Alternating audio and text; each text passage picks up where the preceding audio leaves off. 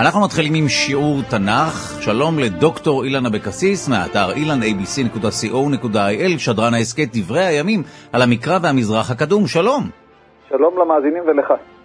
בוא נדבר על מכות מצרים. כמה מכות באמת היו, ואם היו עשר מכות, למה בהכרח עשר? והאם יש הסבר הגיוני לאותן תופעות? אוקיי, בוא נתחיל במכות מצרים ואחרי זה נגיע להסבר ההגיוני שאולי ישנו. עכשיו, כולנו מכירים את הסיפור המפורסם, מכות מצרים, בספר שמות. אתה יודע, רבי יהודה היה נותן בהם סימנים, דצח עדש באחה. ובאמת עשר מכות, עשר, מספר טיפולוגי, אה, כלומר, טיפולוגיה הכוונה מספר עם משמעות, מכירים את ה, אה, עשרת הדיברות וכולי, כמו שבע, כמו שלוש, כמו ארבע. עכשיו, הדבר המעניין, שמכות מצרים מופיעות בעוד מקומות במקרא. בשני מזמורי תהילים. איפה? יש, יש שני מזמורים עין, ח' וק"ה, יש שם תיאור מפורט של מכות מצרים. עכשיו, המזמור הראשון, מזמור ע"ח, הוא מתאר את נפלאות אדוני למען עמו, ומצד שני את כפיות הטובה של העם. חלק שוב, אנחנו מדברים רק, מכות... אני קטעתי אותך, תהילים, נכון? תהילים, תהילים, כן. כן, אוקיי. תהילים. עכשיו, בואו נקרא ככה קטעים ממזמור ע"ח הרלוונטיים, כתוב, ויהפוך לדם יאוריהם ונוזליהם בל ישתיון, ישלח בהם ערוב ויאכלם צפרדע ותשחיתם, ויתן לחסיל יבולם, חסיל זה אחד מגלגולי הרבה, והגיעם להרבה, זה ממשיך לברד, והנה פסוק שנכנס להגדה של פסח, ישלח בהם חרון אפו, אברה וזעם וצרה, משלחת מלאכי רעים, והנה העיקר, דילגתי כמה פסוקים, ויח כל בכור במצרים, ומזמור אחר זה מזמור ק"ה שהוא מזמור שבח לאדוני, מתחיל שלח חושך ויחשך, ואחרי זה הפך את מימיהם לדם, ושרת אה, ארצם צפרדעים, וזה ממשיך, אמר ויבוא ערוב, קינים בכל גבולם, נתן גיש מהם ברד, ועוד אמר ויבוא הרבה וילק, אין מספר, ילק זה עוד גלגול של הרבה, ובסוף הנה העיקר, ויח כל בכור בארצם. עכשיו, שים לב דודו שסדר המכות וסדרן שונה במזמורים השונים. עכשיו, כולנו מכירים את הסדר הרגיל בספר שמו, אדם, צפרדע, קינים וכולי וכולי, והנה בעין ח', דודו, אם אתה יכול למנות בלב ותגיד לי בסוף כמה יצא לך, אני אשמח. דם, כמו בשמות, ערוב, צפרדע, הרבה, ברד, דבר ובכורות. כמה יצא לך? אני סופר באמצעות האצבעות והגעתי לשבע.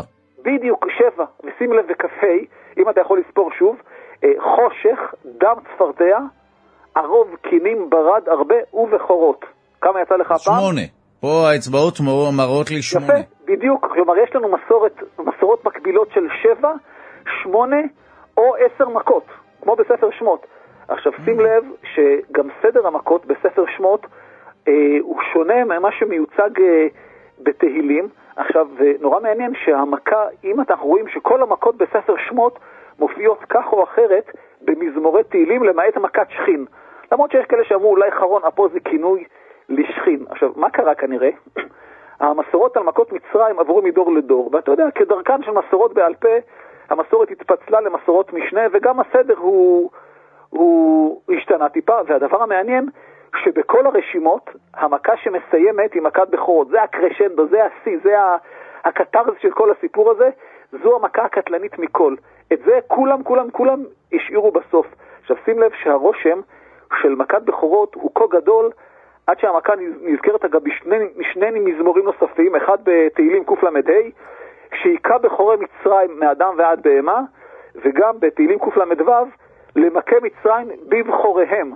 כלומר, אני יכול לסכם פה שמכות מצרים השאירו את חותמן במקרא, במסורות העם, חותם כזה שהאירוע נזכר שלוש פעמים באופן מלא, ועוד פעמיים מכת בכורות. עכשיו, אתה שאלת בהתחלה האם יש הסבר הגיוני או משהו כזה, נכון? אני רוצה רק uh, להבין, אנחנו מבינים כמובן את, ה, את עוצמת המכה ואת האסון הגדול, אבל מה זה משנה אם זה בכור או ילד אחר? זאת אומרת, כל ילד שחלילה נפגע זה משהו שהוא טראומטי למשפחה. נכון, אבל יש בזה פה רכיב הנס. מה הכוונה? הרי במקרא יש שני סוגי ניסים. נס אחד, סוג אחד זה ניסים שהם אירוע על-טבעי, חציית הים, יורדת אש מהשמיים, דברים שמנוגדים לחוקי הפיזיקה. עכשיו, נס שני זה נס שהוא תופעה טבעית, כלומר כל מכות מצרים הן תופעות טבעיות, אז מה הנס פה? הנס הוא גם התזמון וגם הכמות. ובמקרה של מכת בכורות גם הסלקטיביות, הורגים רק ילד מאוד ספציפי, שלא תגיד שזה משהו מקרי, איזה מגפה, איזה דבר, איזה אבעבועות, אלא הורגים רק את הילד הבכור, וזה מדגיש וממחיש את כוחו ועוצמתו של האל. שהאל באופן סלקטיבי הורג רק את הבחורים, ואני מזכיר לך, אם אתה זוכר שדיברנו בסיפור מכירת הבכורה, שלבכור יש משמעות בעולם הקדום. גם כן. משמעות כלכלית וגם משמעות אה, מעמדית וגם עניין של כבוד. אז הוא פוגע דווקא ב... הבן הכי חשוב זה הבכור, ודווקא אותו אלוהים הורג. אוקיי, okay, משמעות כלכלית, אגב, עד לא מזמן זה היה כך, זה לא רק היה בתקופת התנ"ך כמובן. נכון, נכון, זה, זה ממש ככה. לבכור עד היום, לבכור יש אה, משמעות גם בן הבכור שנולד עובר את פדיון הבן, למרות שזה כבר לא באמת משנה, אבל עדיין ממשיכים. יש איזה שהם ככה, אה, ככה שרידים לעניין של הבכור. עכשיו, אני רוצה להזכיר שהיו כאלה שניסו להעניק הסבר מדעי לתופעות מצרים, להגיד שזה מתבסס על תופעות כלשהן. גשם באתיופיה גרם להתרבות האצות שהכירו את המים, ובגלל זה התרבו הצפרדעים, והם גרמו לקינים, למרות שלא ברור מה הקשר. אגב, גם אנחנו לא בדיוק יודעים מה זה הקינים המקראיות, לא בטוח שזה קינה נחמה וחברותיה. והקינים גרמו לדבר איכשהו, והר געש בסנטוריני בדיוק התפרץ, וגם חושך וגם אה, האקלים התקרר וירד ברד. ובחורי מצרים ישנו במיטה התחתונה ועלה גז מהיאור והרג אותם. דודו, הכל הבלים, הבלי הבלים, אין קשר. שוב, אם אתה זוכר מה שדיברנו אתמול, זה אי הבנה מוחלטת של הסיפור המקראי. האל הוא מעל הטבע, והוא מנהל את הטבע כרצונו, ואם צריך לעזור לעם ישראל, עמו האהוב של אלוהים, אז אלוהים ישנה את חוקי הטבע. כל ניסיון למצוא הסבר הוא, הוא חסר משמעות, כי מחפשים משהו שלא נמצא בטקסט המקראי.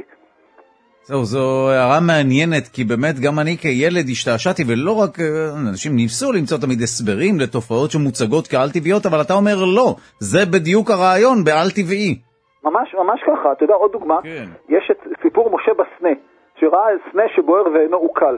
ואז אמרו, וואלה, משה אולי ראה יחלוק מדבר, ראה כל מיני, נתנו כל מיני הצעות של צמחים, שבשלב כזה או אחר יש להם פריחה אדומה בוהקת שנראית כמו אש. עכשיו, סליחה, כל ההסברים האלה מוצאים את משה רבנו אה, לא טוב. יש מדובר ברועה צאן מיומן שלא מסוגל להבחין בין אש לבין פרח. אה, נו באמת, זה לא רציני, דודו. יש בזה משהו. אז אתה אומר שגם אין טעם למצוא כל מיני צידוקים מדעיים וכולי, זה הסיפור, זה סיפור של נס. נכון, זה הסיפור, זה, זה, אתה מחפשים משהו שאין שם. אני מזכיר לך, כן, התנ"ך הוא לא ספר מדעי. אה, נכון, כן, נכון. טוב, אנחנו נסתפק בדברים האלה. תודה רבה לך, דוקטור אילן אבקסיס, שדרן ההסכת דברי הימים על המקרא והמזרח הקדום, אילן, abc.co.il. אתם מוזמנים לבקר באתר שלו. תודה לך. תודה לך ולמאזינים.